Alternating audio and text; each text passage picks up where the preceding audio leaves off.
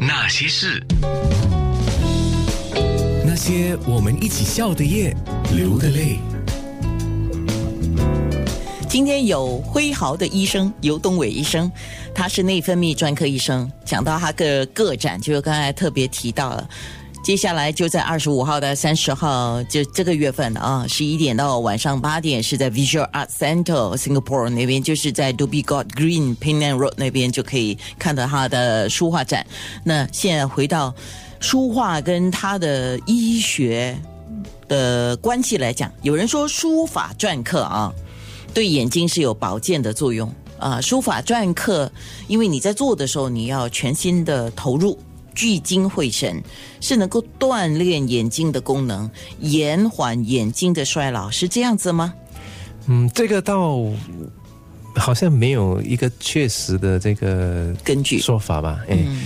呃，反而我觉得从事艺术，就比如说你是歌星来说，喉咙、嗓子对你就很重要。反而从事这个书画篆刻来说，还真的要保护眼睛还有手啊，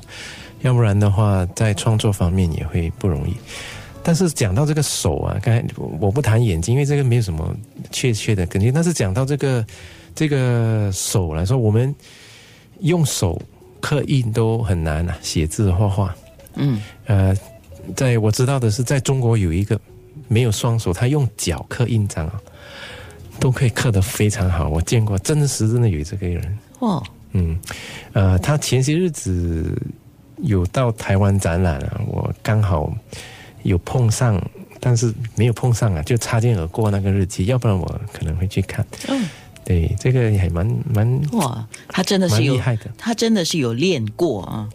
就不放弃啊，这个对，嗯，好，当然我也知道，这最近都有在提嘛。如果一个人能够静心的坐在那边写字，不要说毛笔字，我们想硬硬笔字啊、哦，就写用呃钢笔也好，用圆珠笔也好，用笔来写字哦，真的也是一个协调，还有专注跟那个心情会沉淀的这个作用。这个我倒赞同啊，嗯，嗯，呃，因为这个个个人也可以有经验过的，是就是当你写的很专注的时候，确实可以，呃，你身体不会累，因为你你一专注，你的心就进入一个很细的状态，那个确实会有这个帮助。嗯，还有在这个就艺术疗法来说，是一个新的领域，现在也比较逐渐的普遍起来了。嗯，呃，可能有些医院什么都有时候有主办一些，所以书法也是其中之一啊。是，音乐啊、书法啊、画画啊，嗯，对，尤其呃焦虑啊、忧郁症啊，或者是在临终方面都有一个，它可以把你平和一的作些用。情绪什么通过这个创作可以抒发，或者是可以释放出来。嗯，呃，这个问题我在想，你会不会又回问我哈？嗯，你是内分泌专科， 这个爱好对于我们的荷尔蒙，嗯呃的那个分泌有帮助吗？ 嗯，这个你要讲正式的根据，或许也没，因为医学根据是首先要有人去做这个研究嘛而。且要长时间的去对调查，对，嗯要辩证。但是做研究也需要经费 嘛，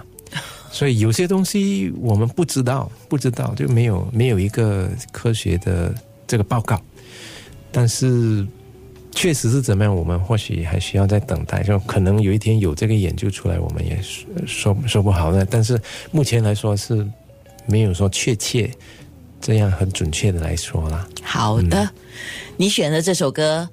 也是八九十年代的歌曲啊、虽然没有进你的篆刻，可是今天在广播上你选择这首歌，为什么呢？啊，这是哪一首啊？嗯这个是黄安的歌。哦